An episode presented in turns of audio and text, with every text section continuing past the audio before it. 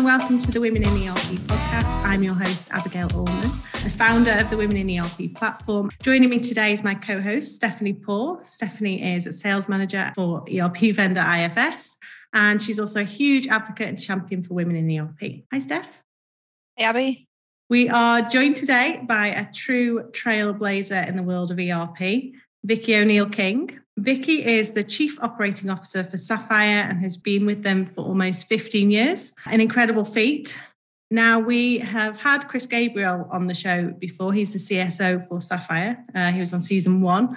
And it's clear that Sapphire are doing something right by retaining their elevated level of talent. So we cannot wait to hear from you, Vicki. Can you tell us a little bit about your background and what led you to the world of ERP, Vicky?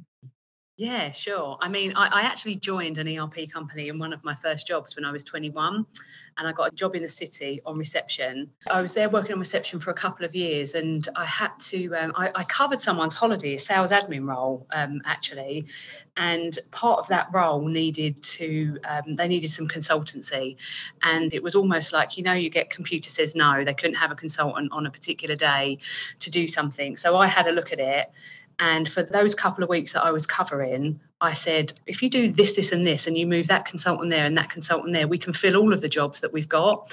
So I made a play to look after the consultants there, which I did. And um, it, I, I built a PMO team and we increased their utilization by about 20% just by approaching everything in a different way. And, uh, and I thoroughly enjoyed it. And I was there for about 12 years, created and built a PMO team as we grew. And then I moved across to Sapphire in 2008 to come across to this. This is a, obviously an ERP um, digital transformation business now.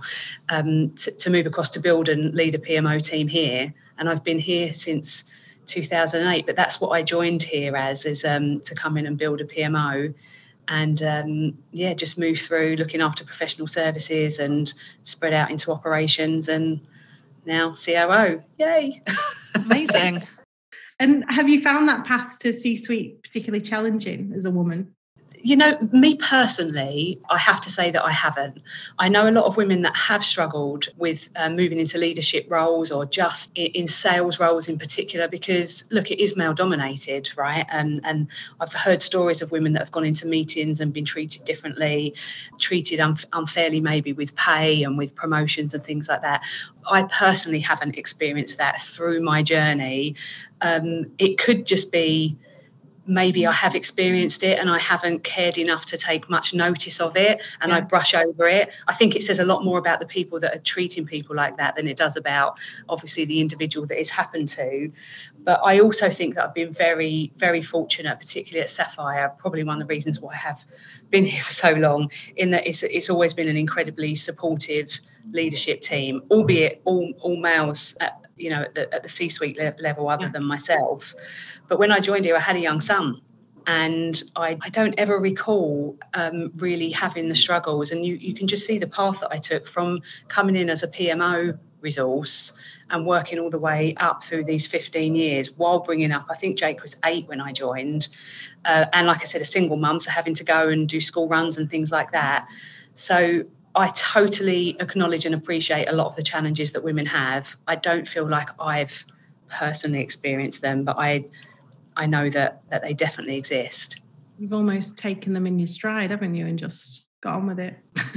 well, um, there's probably a little bit of that right? And that probably does come a little bit down to personality. I'm a uh, pretty competitive, quite confident naturally, and do just take the ball by the horns, I guess. So I think that what we see with a lot of the women's, you know, we started this female mentoring scheme earlier this year, and there's there's just not a lack of skill and a lack of talent whatsoever. It's a lack of confidence. Yeah, completely agree all the way through my career, every role, bar the COO role, which was a promotion, I created myself. So I saw a gap and said, Oh, I think that we could be better there. And I, I know just the person that can do it and was brave enough to, to approach the leadership team and say, I think I should do this. And I think that that's that's what's lacking with a lot of females and i don't know if it's just in erp or just generally you know across all industries that it's a lack of confidence why do you think you don't have that do you think it's the way you're raised or just innate within you that you are brave? Um, Do you mean me, or do you mean just generally with women why they might have it? I mean, you. What do you think's made you sort of resistant to that imposter sort of syndrome stuff? Um, well, I wouldn't say that I'm completely resistant to it. I do question myself sometimes. Yeah. Sometimes um, I look and see what I've achieved, and I think, oh my god, how have I even, how have I even got there? My dad says to me, Vicki, you've blagged it. Like how? how have you done it? I mean, if you'd have known me when I was 14, 15, I was. If I if I say I was a rascal, that would be an understatement. I left school. I didn't sit. I didn't do my GCSEs. I didn't do any higher education. Um, I'm one of three girls. We're all very very close in age. My dad was actually the Great Britain Olympic rowing coach all the way through our childhood. And I think that he has made us very competitive. My husband says to me, I've never met such a competitive family. We compete against each other. And I think that it's just so natural to us that we don't realise we're doing it. And when I met and married my husband, he's always said to me, It's not competition. And I think it is. Uh, out of interest, what number are you in the pecking order? Oh, I'm the middle one. I'm, I'm yeah. the middle one. Yeah, I don't know if that's good or a bad. I only ask that because I'm one of four girls, and I do oh, think yeah. there is something in that in terms of just naturally, like you say, you're competitive. I think it's the environment you grow up in. We like it now, Steph, and it's not yeah. just. I mean, my younger sister is very, very high up in a data mining company, but she was very high up in Oracle. And my older sister, we're all in ERP. There was a time actually that all three of us worked at Sapphire um, for a period of years. And uh, my older sister is actually is very successful in ERP at NetSuite as well. But we compete against each other kind of more subtly, I guess, in a career way, but I mean weight, dressing, all kind of things like that. There'll be things if we're having a family thing where I thought, oh, right, I've got a juice for a week because I have to be slimmer than my sisters when I go there. so there's still this whole competitiveness. There. Yeah, no, I relate to that as well. Going back to the career side of it, though, do you think just being in the environment, like you, you've spoken about Sapphire, do you think that it's just being in more of a progressive company, like like you say, you're surrounded by a lot of men? Do they? Yeah. Do you think it's just that you've had the right support system as well to kind of lift you up? I d- I don't think that you can deny that because there's definitely other businesses that are not as supportive. Yeah. And the leadership team has always been about the output, always open to ideas. I mean, when we put the menopause scheme to our CEO, he didn't bat an eyelid with it, even though we'd only done a female mentorship scheme like six months before. And at the back of my mind, I was thinking, God, people are going to think you've got a female COO and now it's just this, you know, feminism all the way and it's all about women and, and what about the men? And you have to find that balance, right? Because all of this should not be at the detriment to men at all. But I do think that that 100% I've just been very lucky. And when I've gone to anyone and said, I've got this idea or you know just about the output and the flexibility of the hours that you need as a young mum and then what we're trying to do with the kind of the other women around the support they need from the menopause point of view. If you can prove that it's about the output then there's no argument for it to be any other way. But having a leadership if you've got a male leadership team having them be open minded you know that's that's crucial right? Because if not you've got this hurdle that you've got to try and get over immediately. And i haven't had that so i've been very lucky very lucky there for sure and you have been the driving force behind a lot of these initiatives. Now, where do you think your passion for that has come from? Is it just from being a woman yourself? You know, you don't have to change the world, but I think you you want to. What is it that inspires you to do that? Well, uh, if I'm completely honest, there's a little bit of selfishness in there, I guess, as well, because if we can take some of the females that we've got and give them the support that they need, our business, me personally, in our business will be so much more successful. So the ratio of male to women that we have here is almost 40 60 now because some of the things that we brought in earlier in the year, making sure that women are represented in the interview stage, it doesn't mean that we will give a female a job if they're not the right person. It just means they get an opportunity in the interview stage. Yeah, level out if you can give them the right support, like the mentoring for the younger generation that are coming through, give them that confidence, help them understand about imposter syndrome, managing up, all of those things, and then also support the women that are starting to go through the menopause and that they need things, and then the, you know there's the neurodiversity and all of those things. It will make the business more successful, myself in turn. So that's what I mean about a sense of selfishness in it. And that's where I think our leadership team, the male ones, are very open minded about having all of these things. And I think that it's only been probably more in recent years. I met someone, lady called Yvonne, who runs the channel community and she spoke to me about the female mentoring and i hadn't really been an advocate for it before and um, i'd been asked to do a lot of speeches around uh, women in tech and women this and women that and i always thought if you want me to come and speak to you about how I got to my position and I'll speak to men and women, then I'll be happy to. But I didn't really want to just be like constantly pushing women. And Yvonne spun it in a different light for me because she she has made me realise that there is a lot of people who haven't been as fortunate as me. And if I can help those younger women that are coming through, she actually said to me, "You've got a duty, Vicki, to do it." And I'd never really looked at it like that before. But she's quite she's quite blunt, which is brilliant. Um, so yeah, that that's what we've done. I think that the, the, the mentoring scheme that we do, you get so much out of it as well. Yeah, it's a two way street. Absolutely, it really is. So um, you know, it's a little bit like um, I, I think we'll come on to ESG, won't we? But it's like you feel like you're adding something else. It's more you're more than just a number. You're more than just coming in and you know doing the sales and and hitting all of the numbers. You feel like you're adding value. Yeah, agreed. And just like going back now to your role as COO, and for those people that are listening that don't understand what COO is, what does your role entail? What do you do on a daily basis? It's the most important role in the company, right? so I think so. So at Sapphire, I'm responsible it's around it's going to be about, about around 75% of the workforce. So we're about 425 430 people at the moment. Um, so it's, it's all of the operations. So it's professional services it's support our hosting cloud offering that we've got all of our facilities around the world. We're in the uk across the us manila mexico mumbai lebanon south africa. Um, so we've got quite a, a wide spread. So all of the facilities admin, business transformation, um, HR people. So it's really broad, but yeah. you never really know what you're going to come into and that's i think that's what's challenging and always exciting it's not always exciting on the day when you come in and you've got to deal with something but it's it is pretty broad but um yeah I, I, do really enjoy it i always say i've found a role where i am able to just um not boss people around, but I can just do, do this, do this, do this. And uh, yeah, I, I, do love it, I say. Delegate, yes. the glue that holds it all together. That's the way I see it. Yeah. I genuinely think that my career as I came up, uh, so I sat my project management exams in my in my twenties and did a fair bit of project and then program management, and that's how I ended up looking after the professional services team here. That structure really does give you a really good benchmark to be organized and to be able to to delegate. And i think it's a great stepping stone to operations uh, project management. I do yeah. And it, it does sound really sort of high powered and busy and you have got a son. How do you manage that the work life balance?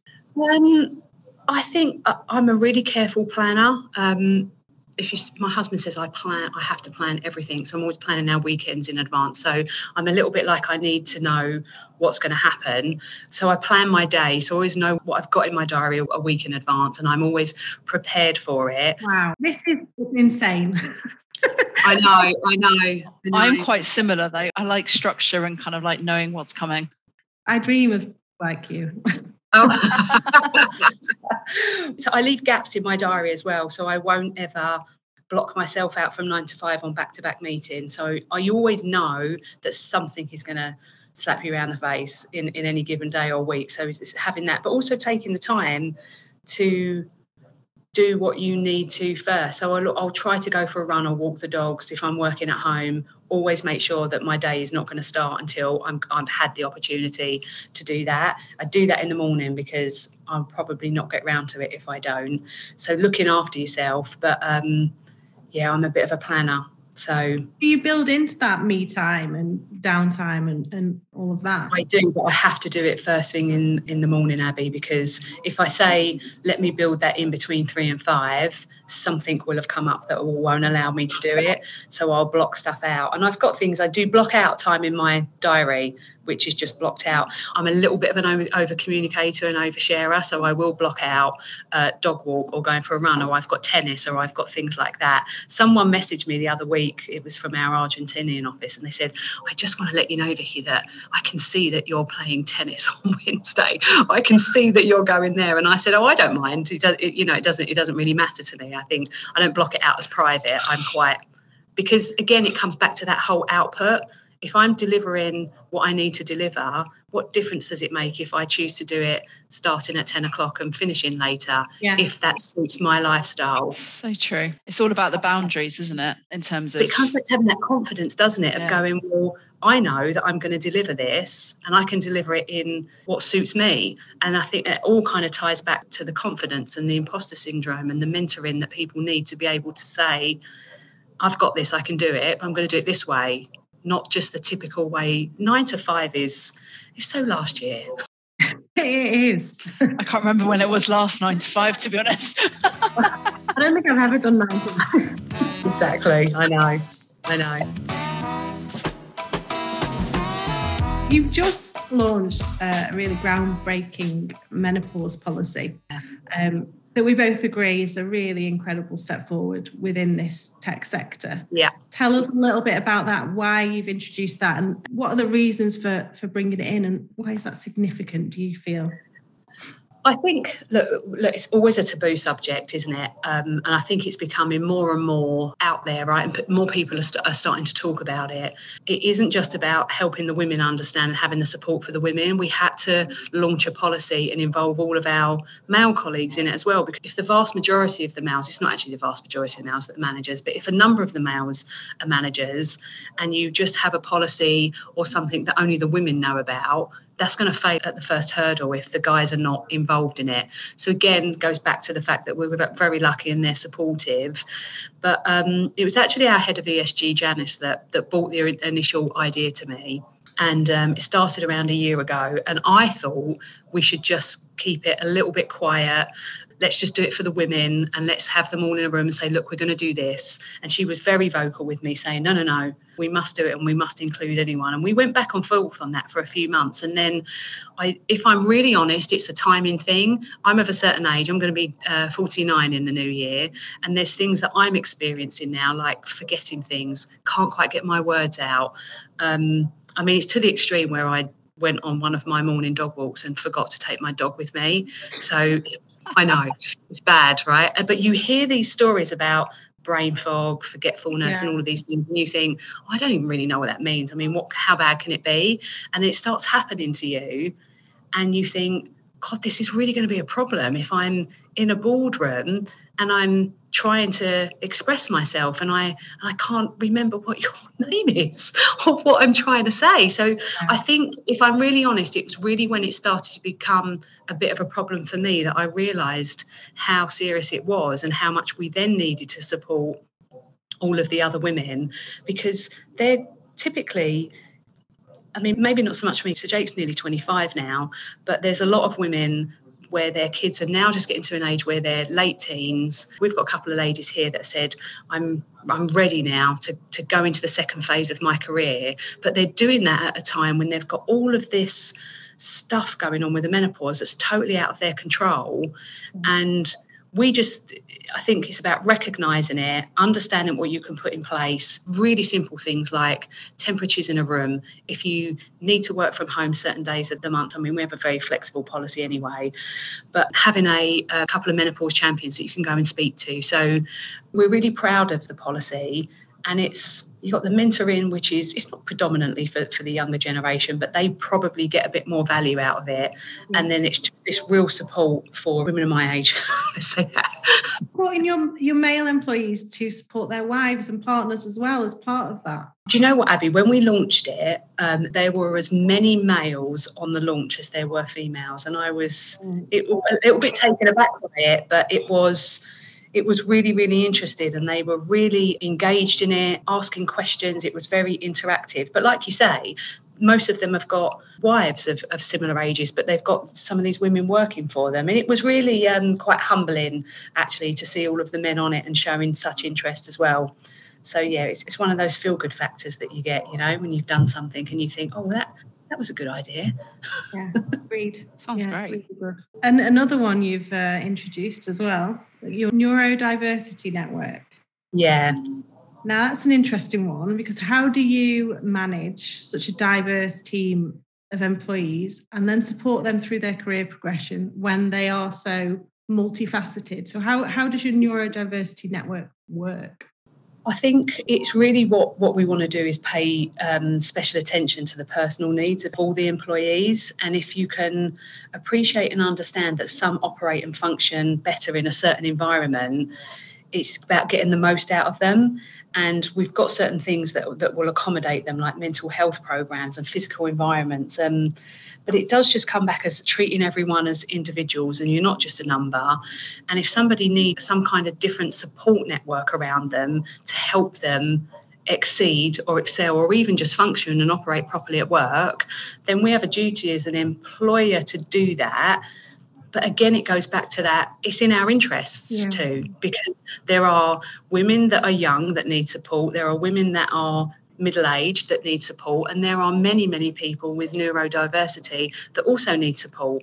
So you know it's just about making the best working environment that we can to get the best out of people. And is that through communication? Are you talking to people to see what they need and trying to you know tailor their environment to that or is it where you have you know your hr teams in there and you do the we've all done them the quizzes about what color you are and where you fit on the team leader scale and all of that? Or is it a one-to-one conversation? Look you know what do you need some of it will be one to one, but a lot of it is through our um, our head of ESG, and we have an ESG committee. And first of all, it's about launching something to say, hey, if you're experiencing any of these things, if you feel that you fit in any of these categories, we have policies and we can accommodate things like that that will help you and give him, first of all, people the confidence to know that they're not on their own and they can come forward and say, I need to have this work environment or I need to have this kind of support. So um, I think first and foremost, it has to come from the top to show that we are supportive and open. And then when it comes to people talking, they'll probably either go to their manager, at ESG, or via our HR team however they feel most comfortable, whoever they feel more comfortable talking to about it. But it's going to be one of those a few people will come forward and then gradually more and more, I think. Yeah, yeah it gains traction. Yeah. For sure. And you are now a award winning manager. You've just won manager of the year at the CRN Awards. I did. Yeah. feel? Congratulations. Thanks. So it was um well I'd had a few um have you ever had those baby Guinnesses? They're like a little shot with um, Tia Maria and Baileys and all of those things in. So I'd had a few of those before I went up on stage and I'd already taken my heels off because I think when you went through lockdown, you're just so used to kind of trainers and flat shoes, weren't you? You put a pair of heels and a dress on, the heels were off under the table, and then when they called my name, I was I w- I wasn't expecting it because I'd never even been to a CRN awards before, let alone be nominated. And I got to the finalists, and obviously, you know, the competition is is huge there. Mm. And um, yeah, so a few baby Guinnesses in, and completely barefoot, I went up and and got the award. It's authentic. I think that's great. there was a photo, and I sent it to my dad, and he said I, I would just look like I was knocking the woman who was presenting me the awards out the way, and just kind of getting to the front and, and showing my award. And I, it's a really nice award, actually. It's a glass one, and um, I took it home, and my husband was just like, "Oh my god." How am I going to live with you now? You're manager, now you're manager of the year. And I had it out for a little while, but I, I wasn't getting enough applause for it. I think at home, so I brought it in now and I have it on my desk. See if I can get a little bit more credit. I. No, you should absolutely be proud of that achievement. Um, it's really clear that you're deeply passionate about supporting people around you. It's so important that we have women like you at the top because essentially you're paying it forward for us. Do you have any advice for any other senior women how they can get board buy in for their ESG initiatives? Well, mm, I don't know. I think Look, with, with anything, right? If you're going to take anything to a board, a board is going to want to know what their return on investment is, and whether that's a financial for a project or something you want to invest in, or something with ESG. And with the ESG, I feel like there's so much reward in that and there's so much return in it because you can attract and retain talent by having a strong ESG program without a doubt. It's something that's very, very important and we see that in our interview cycles all of the time. So just that alone I think is is just a really big thing if you are trying to do something else. But it makes your current employees really feel like they're adding value and just having those those nice moments. We actually do some work with some um, some underprivileged schools in the local area, and we had a class of school kids in here earlier in the week. And I came into the office and I had I had a pretty tough day ahead of me that day. And then we had these kids in and Janice brought them in to meet me, and she said to them, she explained who I was, and then she said, "What would you like to ask Vicki? You know, based on what she does in the business?" And one of them said to me, "Can you lend me five pounds?" like, oh, That's uh, confidence. Uh, exactly, yeah. So, and then the other, the young girl said to me, "What do you spend all your money on?" And I was like, "Well, actually, clothes shopping." Um, and they said, "Do you save any money?" And I said, "No, not a penny." So, but it was just like half an hour out of the day, which was the, the highlight of your day. And we get that often because of our ESG policy and all of the things you do. So I just think that if, if you need to go and get something signed off, just show retaining your talent because it's what people want to be at work for. They don't just want to be a number, they want to feel like they're part of a community. Yeah, I agree as you're extremely passionate about diversity, I'd like to carry that on into the ERP conversation that we have. So, how important do you feel it is to have a diverse project team? You, you mean on um, if you would implement an ERP? Implementing, upgrading, yeah. Um, I think that the diversity is important. I feel like, in my experience, from a technical side, I don't know. I don't think there's any difference. You can either do the technical work or you can't, and it shouldn't make any difference whether you're a male or a female. Yeah. But I think that um, I think women bring different qualities, and they're not necessarily better or worse. But whether it's an ERP implementation or a leadership meeting or anything, I they often have more empathy. They listen more. I my in my experience i find that women tend to be more organized. The female project managers that i've worked with have tended to be stronger than some of the males. Not uh, i'm generalizing so so obviously not all always but they often have a, a slightly different approach to things sometimes more thoughtful and they sit back and they'll plan and structure things more than maybe diving in. And i yeah. think that on, on a project and on a project team, you need balance and you need people to challenge each other and that yin and that yang. And look, you could have an all male project team and be very successful, or an all female one and be successful. But in my experience, having that balance and the different people in the different roles has been where I would find you to be your sweet spot. It's just look, we want complete equality, don't we? We want everything to be fair, but I don't think that we should come away from the fact that men and women are different. I don't think we could achieve yeah. complete equality because of that. You know, we are different, we have different qualities. Yes, completely agree. So yes, I think diversity uh, would bring the best out in a in a project situation. How do you think then, and this is for all of us, I guess, to discuss, but how do you think we can support our customers to build a more diverse project team? So is that a case of suggesting who they work with, or you know, have you got any ideas around that? I don't know that that you'd really be able to to suggest to them in terms of their project team it's going to be who they've got in their business isn't it really but certainly from a sapphire perspective what we're able to do because of our ratio of male to, to women in the company all of our teams are going to be diverse. Yeah. And that's just a, a fact of who they're going to end up getting. You're never really going to be in a position where you've got a project and you say, I think a woman would be better on that one. Um, I don't think that I would feel comfortable saying that in any situation because it's so individual and there could be a, a I, don't think that there's a situation where there is always going to be a role where you would very confidently say a woman will always be better at that because it's just on an individual basis. So I think the way to make sure that you get the diverse teams on a project would be for our industry to have the diversity across their professional services teams and support teams, and therefore you'll just get that naturally. Yeah. It tends to be in our, our, industry very much that the women just aren't there, which is why there's that imbalance. It's not because they're not capable or anything, it's just they're just not available. Exactly. Um, and that's that's I guess a bigger problem. Yeah maybe as sort of leaders in this field, we need to be supporting those young girls and women to come into this field.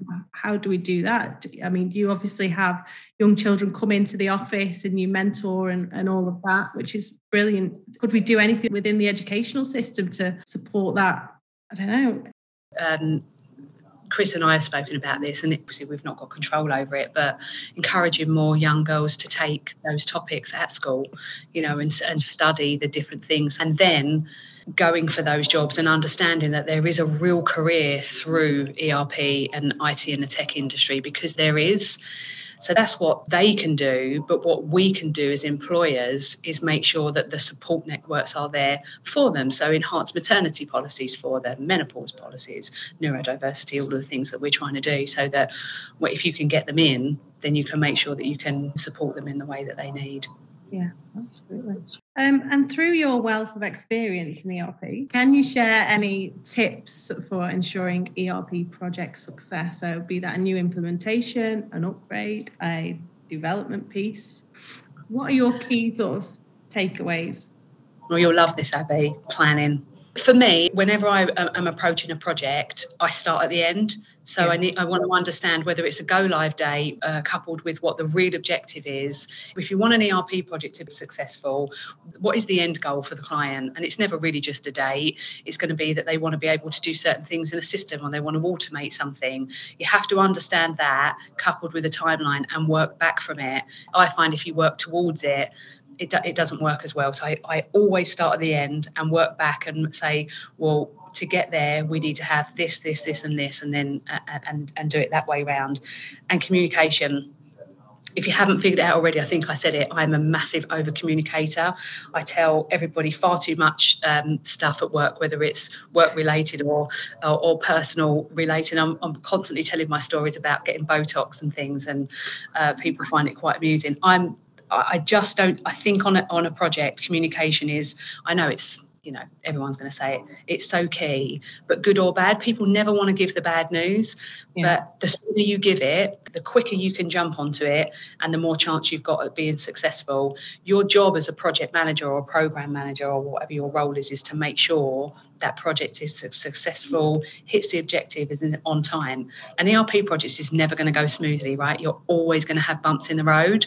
Know that when you set out, know that the client knows that. But if you have a, um, a forum and a structure in place that allows you to discuss those openly without worrying about what a reaction will be, and some of this again comes back to confidence you're all you're all trying to shoot for the same thing so proper planning communication yeah, and that communication is key for user adoption as well, isn't it? Involving people at the beginning, you know, and Absolutely. then you've got involvement throughout. Change management, yeah. And a, lot of people, when you're putting ERP in, the users from the client side are, are worried about their their jobs because there's a lot of efficiencies that will come.